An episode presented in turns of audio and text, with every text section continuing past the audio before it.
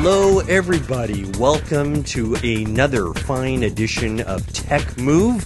We want to welcome each and every one of you. I am Rod Louie, and with me is Keith Moreau. Keith, how are you today? I'm great, Rod. Thanks. Excellent, excellent. Well, you have reached the right spot when you want to hear about digital filmmaking, gear, Mac computers, and iOS devices with kind of a different spin on things. You've reached us right here at Tech Move. Thanks so much for joining us. Remember that you can always subscribe to our podcast on iTunes. So just get to iTunes and type in the word Tech Move and you will find us there. Subscribe to us. You can also find us at our Facebook site. Find us there and like us but you can also get to us on our regular website, which is techmovepodcast.com. Did I miss anything, Keith? Well, Rod, no, you got it all. We are planning to start up a presence on Google Plus as well as Twitter, so we'll be announcing that on our website, so just stay tuned for that. Ooh, awesome. A Twitter account. Very, very nice. Folks, we got a lot of great stuff coming up for you today in today's episode. We've got a continuing, continuing story. It's the drop the bomb segment where Keith talks about whether or not his next Mac is going to be a PC. It's an ongoing story. It's one that you won't want to miss. So stay tuned for that one. We're also going to talk a little bit and review a little bit about cinema projectors. That's going to be very, very interesting. And last but not least, one of our other favorite segments that we have on the show is the Put Me in a Coma segment. Well, you just wait for that one, folks, and you'll be needing a defibrillator immediately after that. So, all that plus much, much more right here on Tech Move.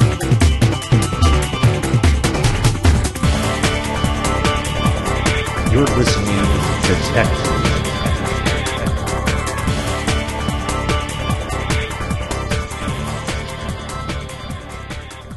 In our last episode, we left a wonderful discussion that Keith and I have been having, and we want to bring this next portion of it to you right now. Is Keith's next Mac going to be a PC? Here is where we left it off. Keith just purchased a PC, and now let's hear the rest of the story. And maybe just 50% faster. So, anyway, this week I actually um, ordered a PC. That's incredible! Really? Yeah, wait, wait. wait. Uh, uh, this shocks me. I am beyond shocked right now. It's very shocking to hear this from you. Yeah, well, I mean, you got to work, right? You got to have good tools to work. You can't just keep waiting for a company to hopefully come out with something that's usable. The thing that was so great about Apple up until the time that I got my Mac Pro 2008 was that they took some pride in coming out with the fastest computer that was out there. Every time they came out with a new computer, they would advertise it. This is the fastest computer ever. And it really was. Eventually, they would be surpassed, you know, six months later or a year later. But when you bought that Mac, it was one of the fastest computers you get, Mac or PC. But I don't think they care about that so much now. I don't think they cared that much about speed. I think they care more about features and user experience. And the speed is for the crazy people that are enthusiasts that aren't really the, the core Mac customer at this point. The core Mac person is somebody that's maybe not that familiar with computers, not a power user, not a professional necessarily, but just a consumer that wants a very easy, hassle free experience. You know what? Before we get into that, let me ask you well, let, let me just ask you something from a PC standpoint, because this is what we used to do uh, uh, way back when was, you know, new processor came out. If you had the same, if you had the the motherboard that you know could expand and all this, all you did was pop in a new processor. Can you not do that with a Mac motherboard? You can, but this particular uh, Mac that I have, you you could put some new processors in it that would that would be faster, but not much faster. I, I researched it a little bit, right, and it just wasn't worth it. It was like risky. Uh, would cost five hundred dollars for some used processors. Maybe get 15, 20% more out of it, not worth it. Okay. All right. You know, it's Okay. just- it's for the for the trouble of digging into the computer and only getting 20% faster Right. And and also the heat issues. I, I read about people that had done this and their fans are going faster and it's just not worth it. Probably making more outside noise and all this kind of stuff. Yeah, I mean one thing that's great about the Mac Pro is it's pretty quiet even when it's working hard. Now this is just a little bit of a trial because I just need to see what the experience is like in Premiere Pro on a faster PC. Okay, so you know the, the the thing that is is really weird is how during the the keynote when they're referencing the new MacBook Pros, the Airs, and you know all their their new line of all their laptops and how they're using it for all these creative things, uh, musicians, photographers, video. You know they they even actually you know featured uh, you know, the cinema camera we just talked about. And w- with that, you know, they're they're saying, "Oh, wow, the, these laptops are are you know, who needs a Mac Pro anymore? You could use these laptops, uh, you know, to do all your stuff now." And I, I think for the serious professionals like yourself, that's not exactly what you're looking for. No, I think that those computers are awesome and I think they have a lot of use and I think if you're on the road and or you travel a lot and you're an editor or a filmmaker, I think they will be the best thing you could probably get in that small form factor. Right. Um, you could probably do a lot of stuff with it. You could probably use Final Cut 10 really well on those computers. But I'm I'm kind of committed to using Premiere Pro for the various reasons I stated. The only reason I'm considering the PC is because of Premiere Pro. There's there's really no other reason. right. I want the experience to be fluid, efficient, and I don't want to be worried about Premiere Pro crashing on my Mac. I, I hear that it is a little bit more stable on the PC. We'll see. And just to have a faster editing experience, if I'm going to spend, you know, 20 to 40 hours a week editing, I want it to be as efficient as possible. Another thing that's come out, it's almost more of a rumor. I, I've never seen any proof of this, but people say it, which is that the Adobe, especially Premiere Pro, just works a lot more efficiently on PC, on Windows. I don't know if it's a Mac OS issue. Some of the PC proponents have said that. Some of the Windows proponents have said that because of the way the Mac OS is designed, it's not very good at multi threading and is less efficient than the Windows OS. I don't necessarily agree with that because I know there's a lot of, you know, science apps. They really tax the multi-threading on the Mac and they're used a lot on the Mac. So I don't necessarily believe that it's the Mac's fault or Apple's fault. It might just be that Adobe is not optimized for the Mac.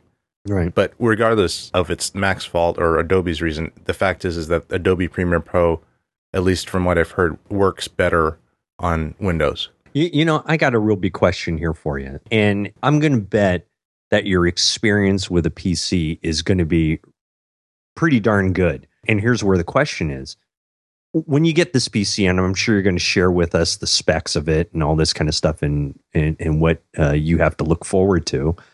But am I going to guess that all you're going to have on there is Windows and then Premiere Pro, and that's it? You're not you're not putting anything else on there. Of, of course, all the other things that go with Premiere Pro, but really, you know, your day to day computing and stuff like that, you're still sticking with the Mac, Yeah, I don't think I'm going to convert my whole life right? to Windows.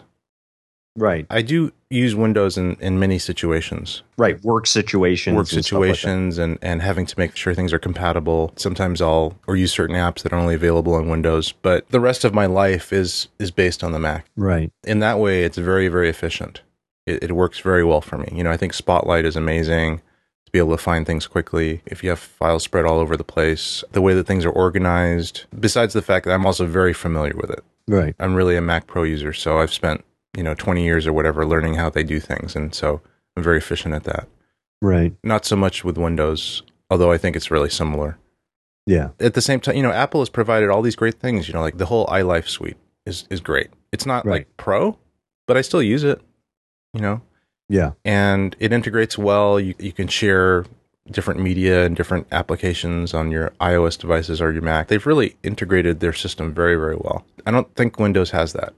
I think Windows is kind of a mishmash of different things. Well, that's going to be very interesting, and that and that's why I think that your experience by using a PC is probably going to be pretty good because you you know like everyone else who has a PC, you know, they bog down you know their systems with you know not only these you know creative things but also productivity, right? House stuff, uh, you know, Word, Excel, PowerPoint, you know, they bring their work home, do that on there. And and so the computer's going to get you know cluttered up with stuff. You are simply going to be using this machine as a you know digital editing station. And and really that's it. So that ought to actually run really super fast. It's like having a, a clean computer and just having that one thing dedicated to it.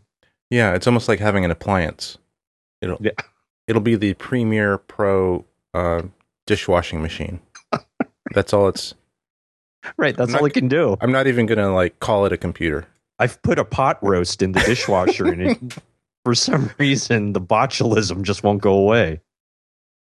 Funny, I don't know, but all right. Well, that, speaking uh, okay. of pot roast, you could probably cook something in this new PC. It's like overclocked 4.9 gigahertz with no water cooling. No, there's no cooling at all. You have to, you have to cool it by baking stuff in it.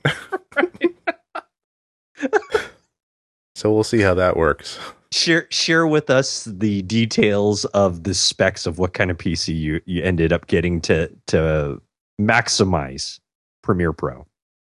Well, I did a little a little bit of research. There's a, you know the thing is there's a lot of resources out there on the Premiere Pro on the Adobe site and also on Creative Cow about hardware, mostly on right. the Adobe site. There's also this huge database of uh, benchmarks. So you can run this program if you have a Windows machine. They don't have it for Mac, but if you have Windows, you can actually run this program on your Windows machine and see how fast Premiere Pro is going to be on your machine. Right. They have the CPU and and all the different specs of the computers um, in this database, so you can kind of tell what makes something faster. So my Mac Pro and the way that the Mac Pros work is they use a Xenon processor, mm-hmm. or Xeon actually, uh, X E O N.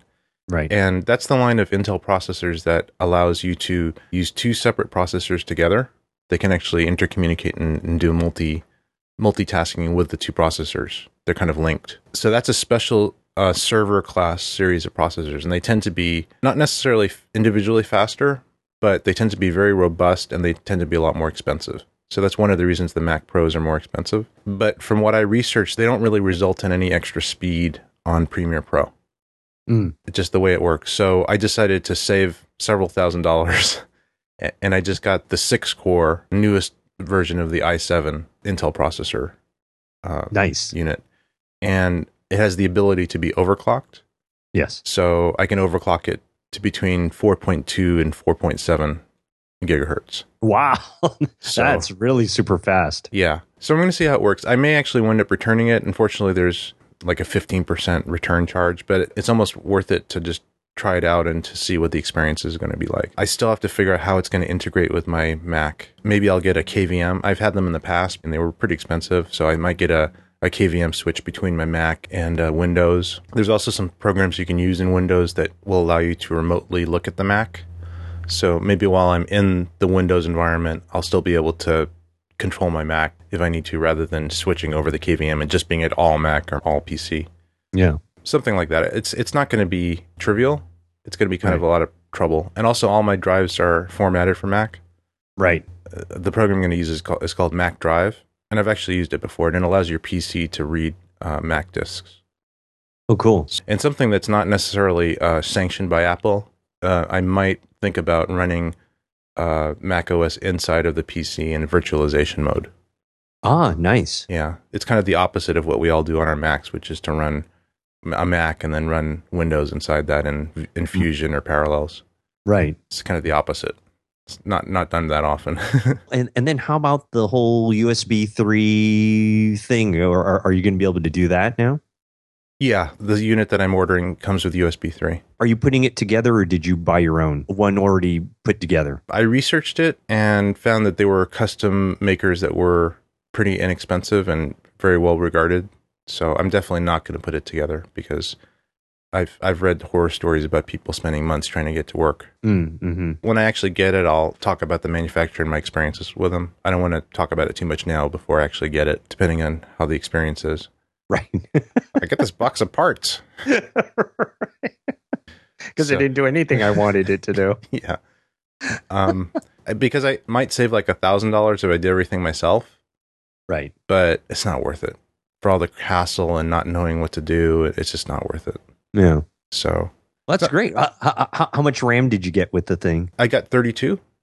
Wow, that's great. Yeah. So and it's That's actually huge. yeah, RAM is so cheap now for these new PCs. Oh yeah, It's just oh, they're, amazingly cheap. oh, they're they're they're they're really cheap. Did you get any hard drive space with it? Um, I just got a smaller SSD, like 180 gigabyte SSD, Mm-hmm. and Which is probably all you're going to need because all you're going to need it for is uh, is seven and uh, Premiere Pro, right? Really? I think so. And then I'm just going to use my external eSATA uh, RAID units to to do the the data shuttling back and forth. We'll see how well that works.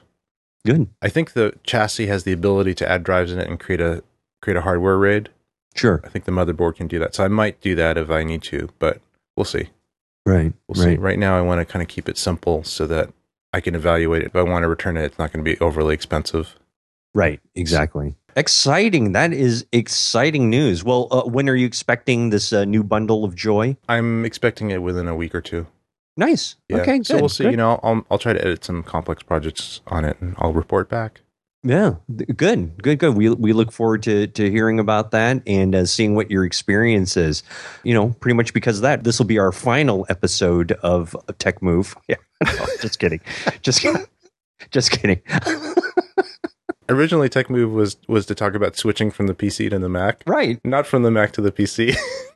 Now, now that our resident expert is going the way I was just originally, so. All right, folks. Thank you very much for coming. We really appreciate it. that was Tech Move.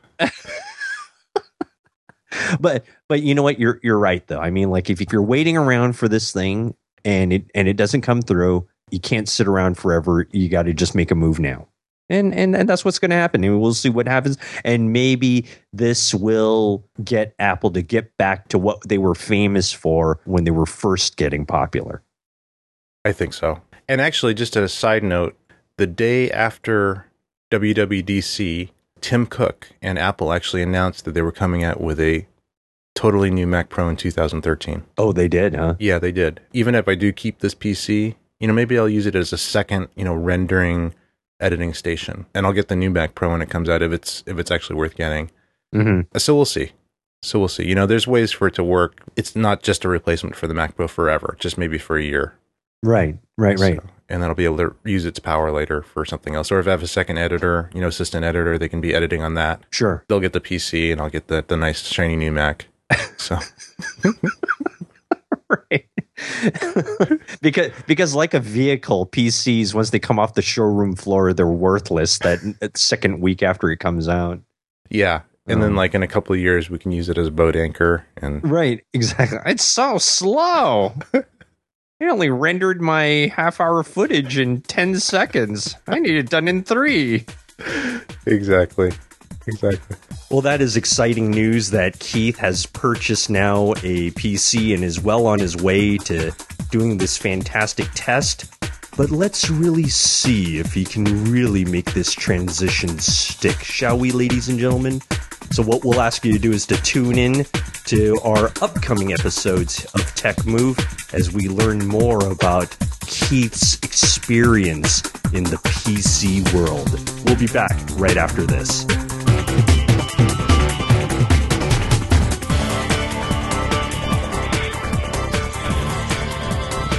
You're listening to Tech.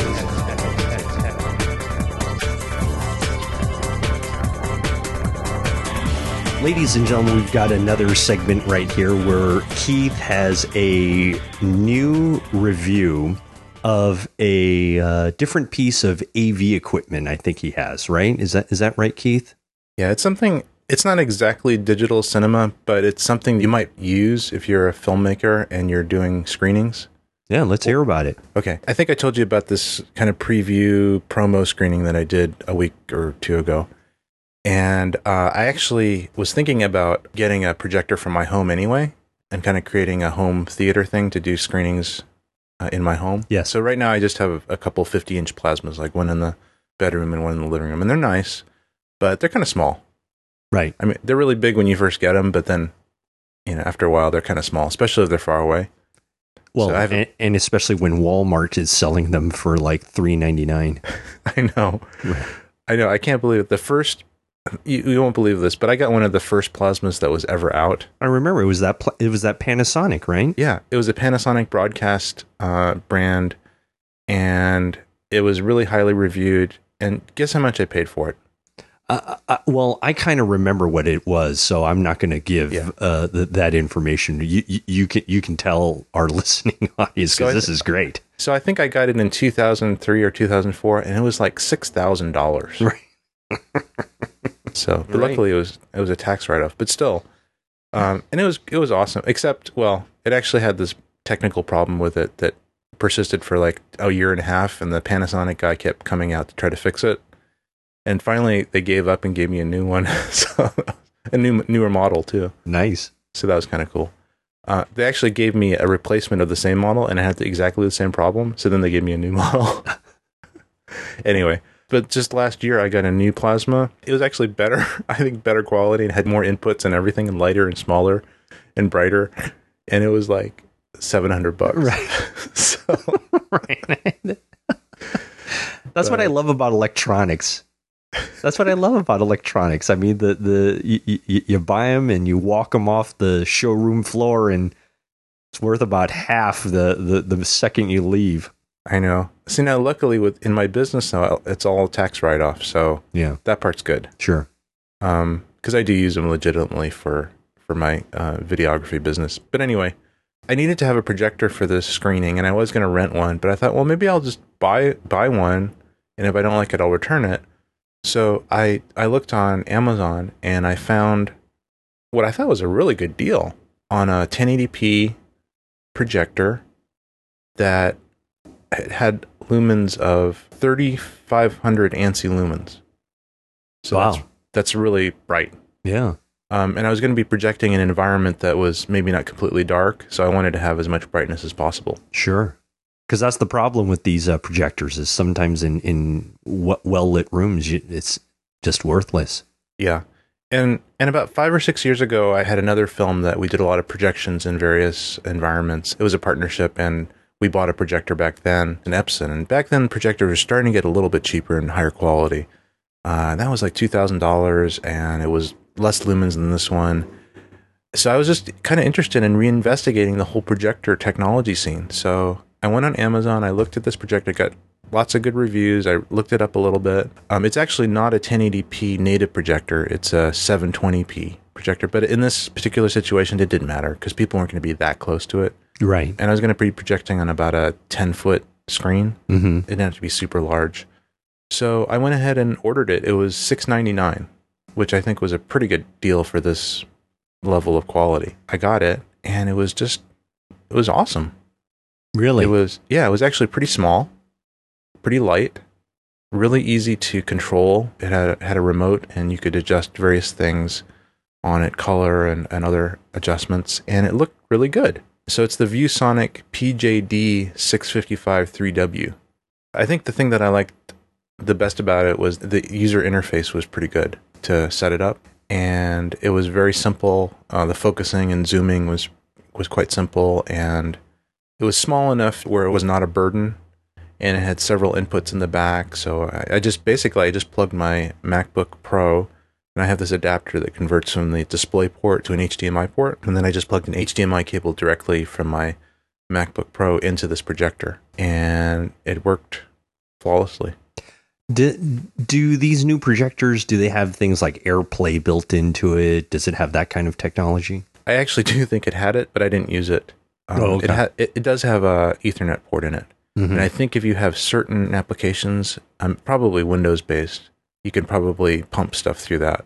But I didn't even get into that. I didn't have time. I just HDMI is really simple, Mhm. Right. and uh, and it and it worked really well, and it was fairly quiet, and it it turns on and turns off pretty quickly. Back in the old days, I remember you needed to turn them off, and then about ten minutes later, they would actually turn off because they had to cool down the lamp and so it wouldn't blow up and get too hot before you actually unplugged it.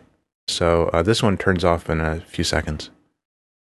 That's pretty neat how uh, ViewSonic has has come up and and is uh, uh, doing really good uh, products now because I, I, I you know, like you, uh, my brother-in-law had purchased a Epson projector, like oh, two three years ago or something like that, and thought was great and all this kind of stuff, but you know, ended up returning it, and you know, because where he had it, he had to set up the screen all the time. He couldn't just leave it up.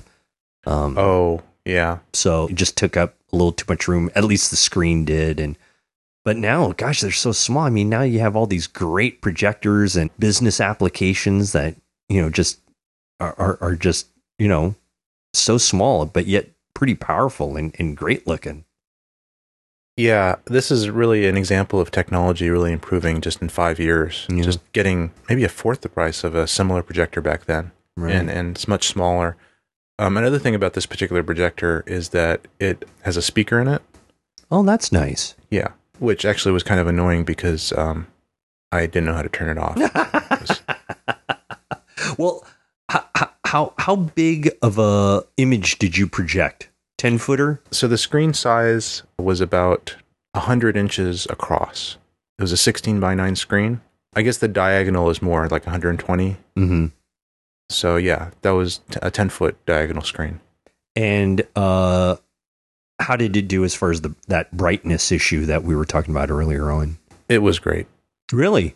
It was great. It was plenty bright. Um, we did a little bit of room darkening. We put some uh, blackout on the some of the windows that were exposed, and then drew blinds on the windows that that had them, and it actually worked really well. I was a little concerned about it though, it was going to be too bright, mm. but it was fine. the The area where the screen was located it was quite dark, and there was enough contrast. And then it got to be nighttime by the middle of the show, so there was no issue.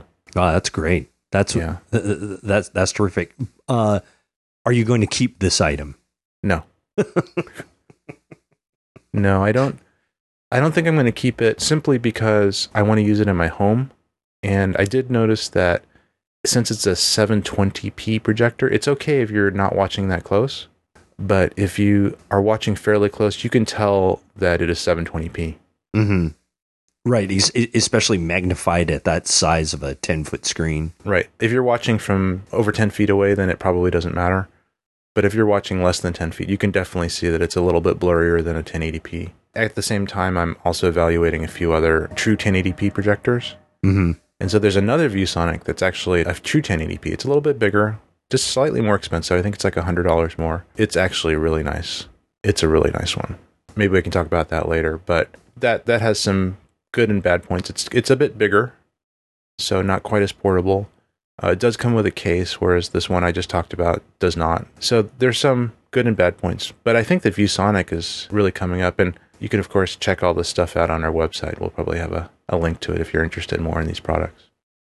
Are you looking at uh, LED projectors, DLPs? What, what, do you have a preference? I think that most of these are DLPs, if I'm not mistaken. Yeah. Yeah, DLP for the lamp the normal lamp, kind of conventional lamp system. Is that correct? And then the LED, I don't think that any of the ones that I'm considering are the LED ones.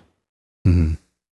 Is that what you're asking? Well, it's just like uh, flat screen TVs that are out there, right? You have, you know, you have your plasmas, you have your LEDs, you have your DLPs.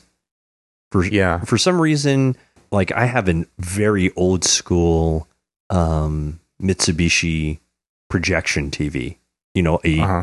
50,000 pound gorilla in my living room. I remember that. Thank you.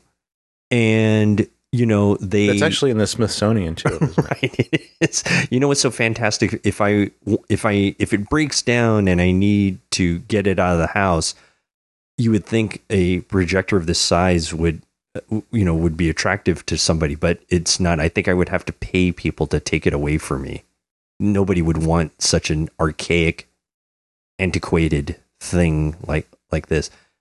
Anyway, but it's big though. It you know it, it's a 73 incher, right? So yeah, it, so it's pretty it's pretty good size. But you know, uh, Mitsubishi also you know puts out these you know what 83 inch DLPs.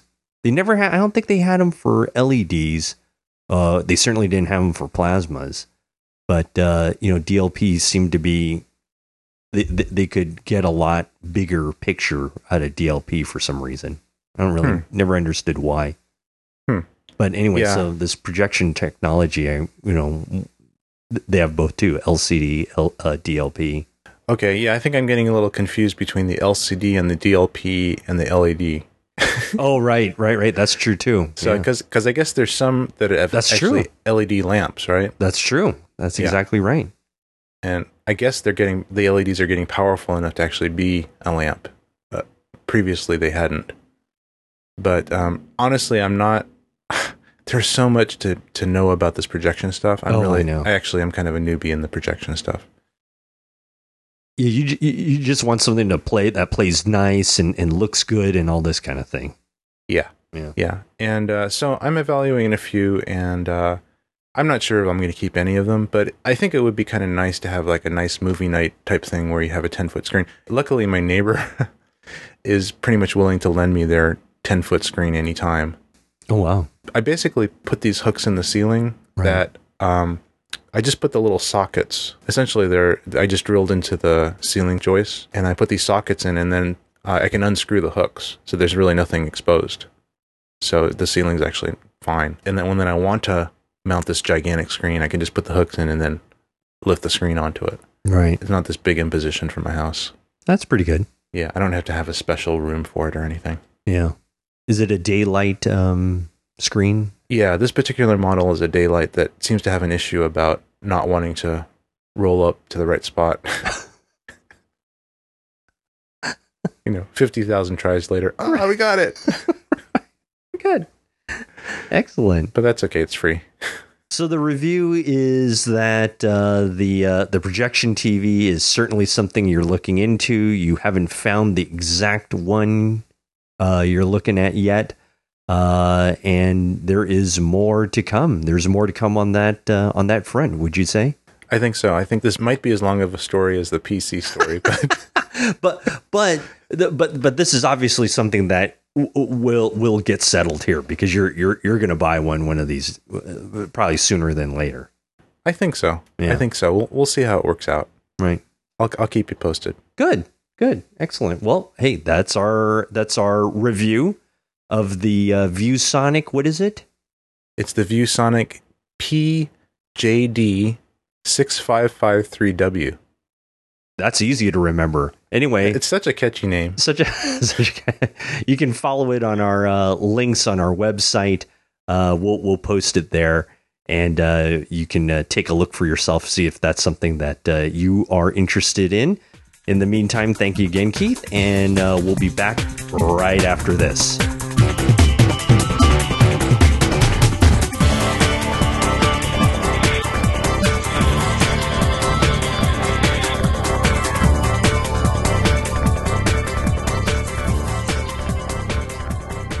And we are back. Thank you very much for sticking around with us. Now comes one of my favorite segments right here. Uh, and I know it's one of Keith's very favorite segments, and it's the Put Me in a Coma segment. This is where Keith tells us something just so eye opening that uh, our eyes will actually roll to the backs of our heads. Keith, what say you today? What are you and how are you going to put us in a coma? What are you going to talk about today? I am going to talk about the evolution of codecs. oh man, that's perfect. Okay, hang on. Let me get my toothpicks to stab in my eyes. Here we go. Let's go. okay, when we deal with video, even when we're watching TV, we're dealing with codecs. And if you haven't heard the word codecs, then well, now's the time to learn. I, I've I've heard of it. You know, uh, isn't it true that whenever you get a kind of a new computer and stuff like that, sometimes like if you you know are watching videos and stuff like that, you need to download some different codecs in order to play them back on your computer. Right, right. So codec is spelled C O D E C, and it's a kind of a amalgamation of two words. It stands for compressor and decompressor. Hmm. Because usually you have to compress something in order to get it into a certain form and then decompress it in order to use it. In reality, if you're dealing with anything digital, and and we're in a digital age right now, you are dealing with codecs, whether you know it or not. Did not know that. Good information. Right. So when you're listening to your iPod, you know, jamming on tunes down the street and you know, not really looking at the traffic and then having having a little accident. You are dealing with a codec at that, That point. codec is running in the background while you're getting in a wreck. it's there. Or when you're watching TV, watching something from Netflix and it's streaming this movie to your TV, you are using a codec at that point. Or when you bring out your camcorder, you're using a codec. So you are using a compressor and a decompressor. So when you're acquiring the information, whether it's sound or visual or a combination of both, or or it could even be a photograph, you're taking that information and you're, and you're compressing it usually. And and the reason for this is that analog information has an almost infinite amount of data in it. If you look at an analog signal, it's it's got an infinite level of levels over time. Us talking to each other right now, Right? we're expressing something in an analog form. You know, it's it's air and vibration coming out of our bodies. The microphone is also taking that as an analog form, and there's an infinite number of levels of information. It's really an infinite quantity of information. So you have to figure out a way. Our engineers figured out a way to take that information and put it into a form that would be a good representation of that analog information, and then put it into a digital format. So even right there, there is a form of compression going on. You're taking something that's infinite and you're converting it into something that's finite. Are you with me? I, I, oh, ooh, boy. ah, wow. Thank you. Uh, so, ladies and gentlemen, thank. No, I'm just just kidding. Continue. As as as you need higher and higher fidelity, you need to take that information and get closer to that infinite number of levels that are in that information. And it's it's difficult to do because recording media just cannot hold that much information. The capacity of things is getting larger, but there's still really not that infinite capacity. And as we want higher fidelity formats, for example, the difference between standard definition video and high definition video is a pretty big jump in how much data uh, needs to be stored. Well, the codecs need to be even more sophisticated. So basically, long story short, a codec is a way of compressing information in order for it to fit in a practical format. Because if you didn't do that, it just wouldn't fit. You'd, you'd be able to get one second of material instead of 10 hours of material if you didn't have compression. I have a question. Sure. Is a codec at both ends, meaning the recording side of things and the playback side of things? It is. Uh, It's it's at both sides. So, like uh, you and I are using microphones right now. Right. There's a certain codec for the recording of our voices. That's right. And then, of course, when our fine listeners have downloaded this podcast and are listening back on whatever device they are, they of course need a a, a codec on on that end. That is correct. Mm-hmm. Mm-hmm. Interesting. So here's the thing, Rod. When you're acquiring the information, you're using the compressor part of the codec. Mm-hmm. So you're taking that information and you're compressing it down to something that can be stored. And then when you're listening to it or viewing it, then you're using the decompressor part of the codec. It's expanding it back out into that analog realm. Mm-hmm. So it's taking that compressed digital realm and expanding it into the analog realm so that we can watch it. And there have been some really clever people that have been inventing these codecs over the years. It's kind of like a technological race. It's it's it's almost like the space race of the 60s. There's this race to see how well you can compress something. And it's gotten better and better. I'll just give you a very simple explanation of compression. For example, we've heard of the term JPEGs Correct. they're just ubiquitous throughout the internet. All images are compressed with the JPEG codec. Yep. It is a way Uh, to look at all the information in the image and actually throw away information that's not necessary. Probably if you've used Photoshop or some other image editing application and tried to save it as a JPEG, it's asked you what quality do you want, Right. like maximum or minimum. And you probably notice that when you choose minimum quality, it doesn't look very good. It's kind of blocky and low fidelity. Well, it's the same thing within an actual camera when when you do settings. Most of the people you want to do high quality settings, but uh, they do have the ability to do lower quality if you need to. Right. And because lower quality, you can save space. if you want to be able to take 3,000 pictures in one trip and you only have one card, you're going to have to choose low quality. So you get a lot of pictures, but each one is taking less space, but the result is lower quality. Right. If space is not a concern, then you choose high quality. So the way that that particular codec works, and, and most codecs, in fact, in the in the modern age, is they look at the information and they look at the differences between adjacent, uh, in this case, pixels. And if the information is the same, like say I was taking a picture of you against a black background, so it was really just you, maybe your face, and then the rest of it was black. So most of the image was actually black and the only thing that had detail was in your face.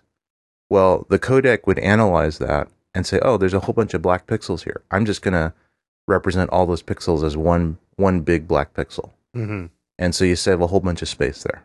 And it just keeps doing that all the way across the whole picture and it says, "Oh, this is almost black." I mean, you really wouldn't be able to tell the difference between this black and this black. So, I'm just going to make it all the same black. And so you can take a picture that would normally be like 10 megabytes and squeeze it down to 1 megabyte or less because the codec is smart enough to throw away stuff that doesn't matter. Mm-hmm. Now, if you choose a lower quality, like a higher compression rate, then it's going to start throwing away things that maybe do matter. Uh, maybe with a discerning eye, you could see the difference. And that's the difference between a very high level and very destructive compression or a very low level and less destructive compression. So that's why, you know, we talked a little bit on the previous show about raw format recording when we talked about the Blackmagic digital cinema camera Right. that is actually has the ability to record a raw format. That is not throwing away any pixels. It's actually keeping all the pixels whether they're the same or not. So you could be taking a picture of a completely black background with maybe just one point in the middle that has a little bit of detail, but it would just save every single black point in that whole image, giving it the same weight and same data storage as a detailed portion of that picture, like in the middle. Even though that detailed portion of the picture is only 5% of the whole picture. All that black is taking 95% and that detailed part is taking 5% and there's no discerning between the two types of the image. So that's the definition of raw. But you're guaranteed to get as perfect a representation of the image as you can possibly get.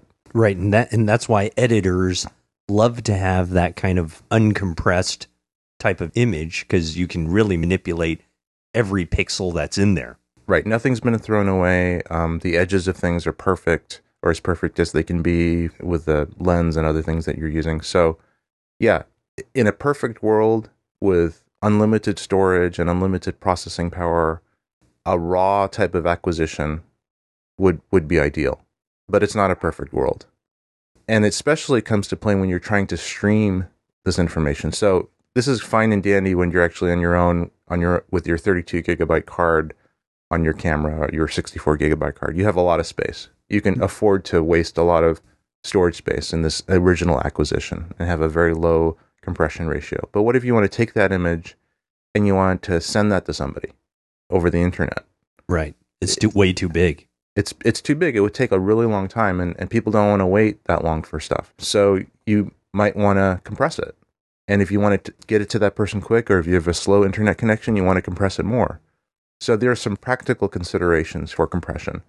It's especially apparent in the transmission of digital video. So I'm going to give you a little bit of history about digital video and compression in that. So in the early days of digital video, uh, and that's not that long ago, you know, maybe 20 years ago. It's it's not that long. Before that, it was analog. So digital video is not that old. It was compressed in a format similar to a JPEG. It would take one frame and it would compress it as if it were JPEG. And then it would take another frame and compress it as if it were JPEG. So each frame stood on its own. There's a term for that type of compression. So there's two different kinds of uh, compression used nowadays in um, digital video, and it's a, a little bit confusing because they, they kind of sound similar. Right. But there's intra-frame compression, and there's inter-frame compression. Okay, it's it's tra versus ter. Right. it's very like- subtle.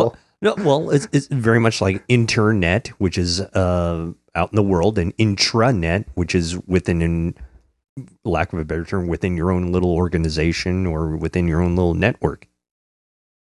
That's a that's a pretty good analogy, and it's a really good way to remember it. So, Rodney, yeah, it's it's pretty much what you said, but just the opposite. okay, so everybody listening there, what Rodney just described Just reverse that, and that's it. So, So, there is no logic to it then. there's no logic. I mean, who thinks of these things? right. No, actually, Rod, you're you're correct. I think the way we should try to remember this is to think of inter as between frames, like international is between countries, Right. and intra is within the frame, uh, within a country or within a state, or within a, a network, like you talked about. Yep.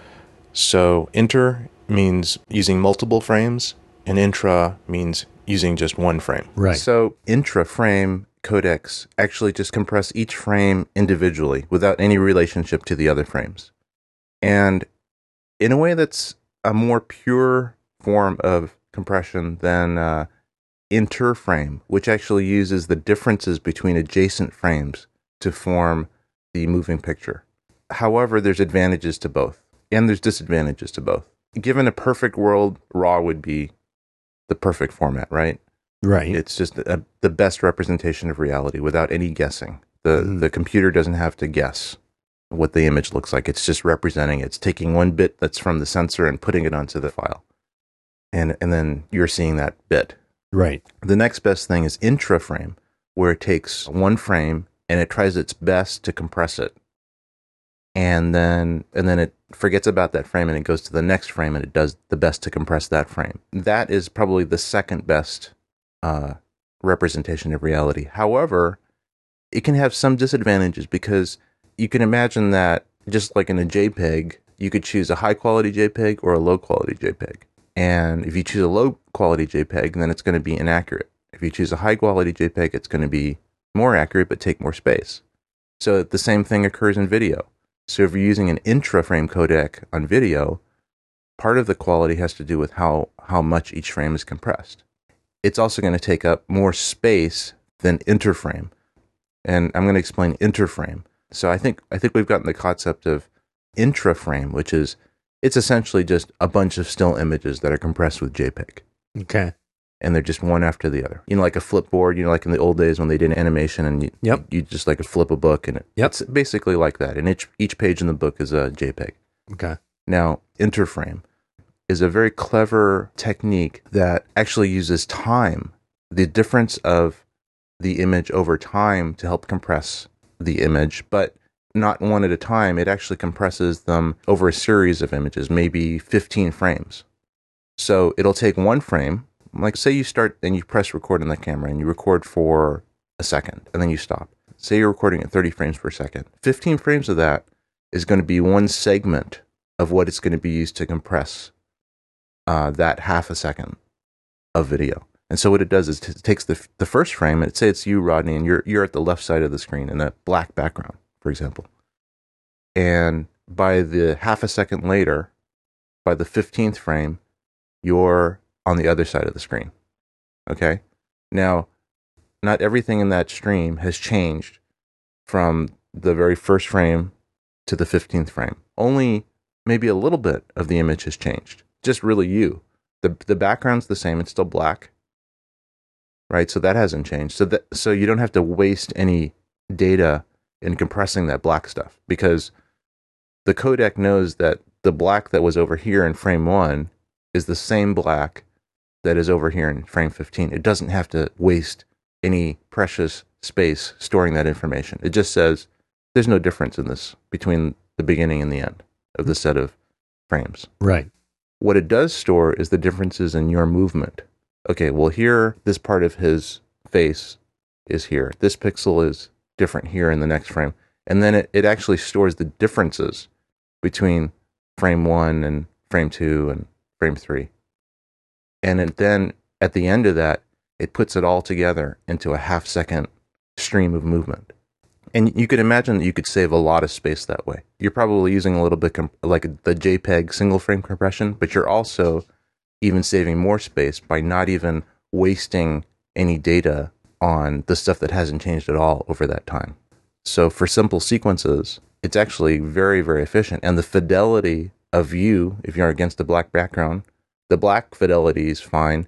You in that sequence of 15 frames will be really, really good because the codec is not wasting space representing stuff that hasn't changed. It's only taking space on stuff that has changed, and it's actually doing it in a very high fidelity way because it actually has a lot less data to deal with. So that's kind of an advantage of that. Now, where that breaks down is there's a huge amount of movement between the first frame and the 15th frame. Like in a like in a sporting event or something like that. Yeah, anything where everything's changing. And you may have even seen this.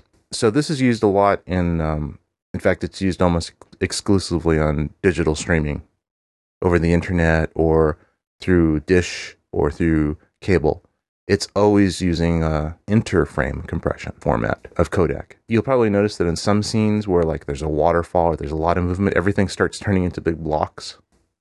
Have you ever noticed that? Well, you mean like pixelation? Yes, pixelation. Mm-hmm. Oh, I think everyone's familiar with that. Everyone's seen pixelation. Right. And it's actually pretty bad on dish and and uh, cable because they're trying to push a lot of video through a pretty small pipe Right. relatively. They're trying to p- push 100 channels of stuff all at once, and their bandwidth isn't that high, so they they really do have to compress it a lot. So that blockiness that we see in those situations is because there's just too much detail for it to express. So when the codec is trying to express too much movement within too short of a time, it starts making the pixels bigger because it can represent a much bigger pixel with a lower amount of data than a bunch of little pixels. Mm-hmm. So that's the disadvantage of an interframe codec. Rod? Boy, that uh well, okay, how about this? I'm, I'm I'm thinking about it. You know, I think we were talking er, in an earlier segment about the Blackmagic uh, cinema camera. Does it shoot in RAW? Yeah, you can actually shoot in RAW. So that, that's kind of like what we're we're talking about, right? Where it's uncompressed. So well, actually, it's even more than intra frame. really, Yeah, because it's it's actually raw. It's like it's not even necessarily compressing. Oh, it's not compressing frames. anything. Whereas Inter at least compresses, but ever so slightly. It compresses each frame on its own. But the Blackmagic RAW, it might have a little bit of compression, but it might be lossless compression. Because Mhm. there's a way to actually compress a frame without having any loss at all. And sometimes you'll be able to compress a frame a lot, and sometimes it won't be that much because there's just too much detail. So it is possible to have a lossless form of compression. And that's not even a intra frame compression codec. That's that's more of a raw And that's where everyone's trying to get to. Is wouldn't you say? that's probably what this Blackmagic cinema camera actually uses is a lossless form of compression, but it compresses each frame individually. Mm-hmm. And uh, and because of that, you, you can pretty much be guaranteed that that is going to be as true to the sensor as possible. The codec Right. is not guessing. It's Right. it's just if it can't compress it without losing, it doesn't do it. You know, everyone's very familiar with things like you know MP3s and stuff like that. Are codecs uh, just for video, or is it? Would you also consider them for audio? They're essential to audio. They're essential to anything that is transmitted digitally. They're used in every every form of media that's transmitted digitally. They have to be. Because So, uh, oh, I'm sorry. Go ahead. no, I was just saying they they had to be developed because recording media just could not store the the real representations of the data. It would just take too much space. So these things Right. were developed in order to to be able to transmit them. So, is MP3 a codec? It is. Uh, AVCHD is a codec. Well, AVCHD is more of a kind of a file structure that describes the relationship between a bunch of files that describe the video stream. The actual- you, you kind of call that a wrapper. Is that right? It's kind of a wrapper, and it Uh-huh. specifies that a certain type of compression is used, and then inside that is the codec. So AVCHD specifies an H.264 codec. Ah, that's what that is. Okay. All right. Yeah. So so a lot of the file extensions are would be considered codecs. A lot of them would be. Mm-hmm. Some of them aren't. Some of them are just wrappers. For example, .mov, that's the QuickTime format. Right. It actually can contain pretty much any type of codec within it. So, uh, .mov file could contain an intra-frame codec, such as DV, which is a codec, Mm-hmm. or it could contain an interframe codec, such as H.264. Mm, It really could mhm. contain anything. Which I'm sure a, a lot of our listeners have some familiarity with that because they see it all the time whenever you put your your SD card in the in the computer, or or you see something, uh, you see some sort of file. A, a lot of those extensions are out there. Right, right. I'm just going to quickly go through the a very short evolution of of these interframe codecs, the ones that actually use the differences between groups of frames. Yes. So the first really big one were DVDs. DVDs use MPEG-2 intraframe compression. Yes, very familiar with that. They were still huge. They still took uh, eight gigabytes in Mhm. order to store maybe three or four hours of stuff. But the only way they could e- even store that much data was to use an interframe codec, such as MPEG-2. Now, MPEG-2 is kind of old-fashioned. It was developed a long time ago. It's still pretty good. It's used in professional media a lot. But now a lot of things are starting to move to the H.264 codec, which is an even tighter codec. It can actually compress video, especially, uh, much, much smaller than MPEG-2. Right. So that's starting to become more of a standard. And the reason that it's taken a little while for it to become a standard, even in editing, is that it takes a lot more computer power in order to decode that quickly. And you will notice this if you're using, uh, for example, if you're editing in Final Cut Pro 7, it can edit MPEG-2 formats pretty easily. You can just drag an MP2 type file, such as a XDCAM EX format, which is MPEG-2 compression Okay. and you can actually scrub through it and actually it's pretty smooth. If you drag an H.264 format into there, Mhm. it will be really stuttery and you won't be able to edit.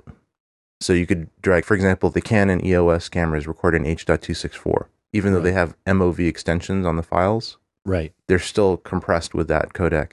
You drag one of those into into Final Cut and you'd be lucky if you can scrub even with a fast computer.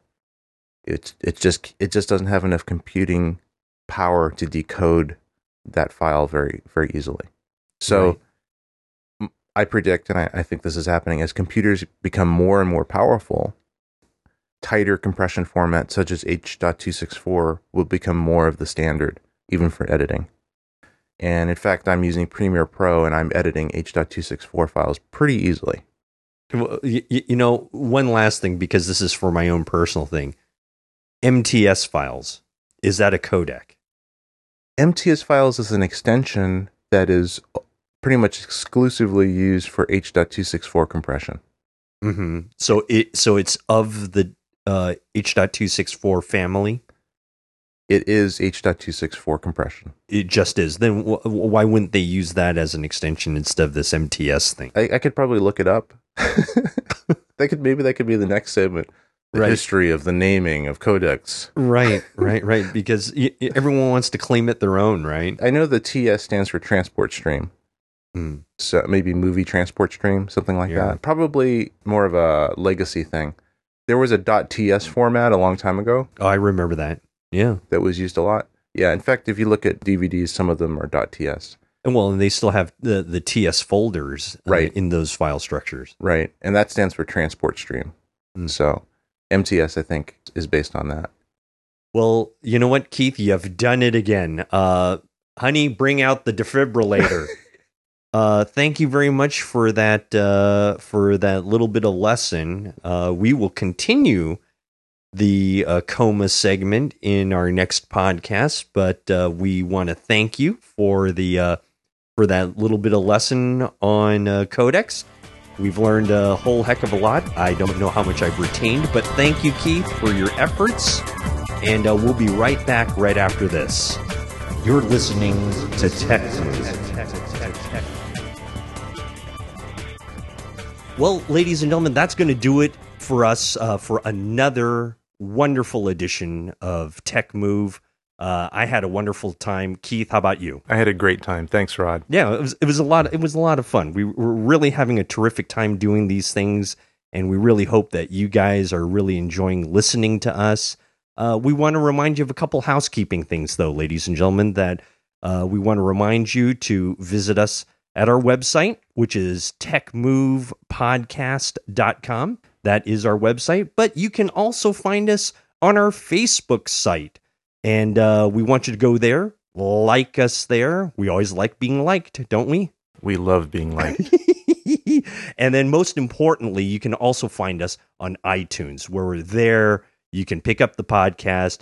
We want you to subscribe and write us a review if you like us. Only, oh, but I I will say this: only review us if you like us. Otherwise, don't say nothing at all. What do you What do you think about that? I don't know if you can leave a bad review on iTunes. We don't have any so far. Good. That's the way I planned it. So anyway, go to iTunes, subscribe to the podcast, get it all the time. And there is a way that you can help Keith and I to keep this wonderful podcast on the air. And uh, Keith, why don't you let the lovely audience know what's going down? Well, if you go to our website, techmovepodcast.com, we have show notes for each episode. And inside the show notes at the very end, there are actually uh, links to products, mostly links to Amazon, things you can buy on Amazon. All you need to do is click on one of those links. It doesn't mean that you actually buy that product. It just means that you click on it and then you get to the Amazon site. Then you can decide you want to buy that product from Amazon or you can go to any other product on Amazon and, and purchase that. It could be anything.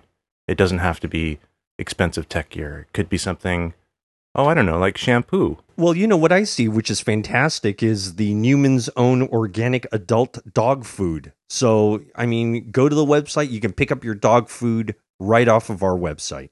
Yes, you certainly can. I don't know why that's there, but it looks neat. I mean, it, it spaces very nicely on our website, gang. It's got nice colors. It's nice colors.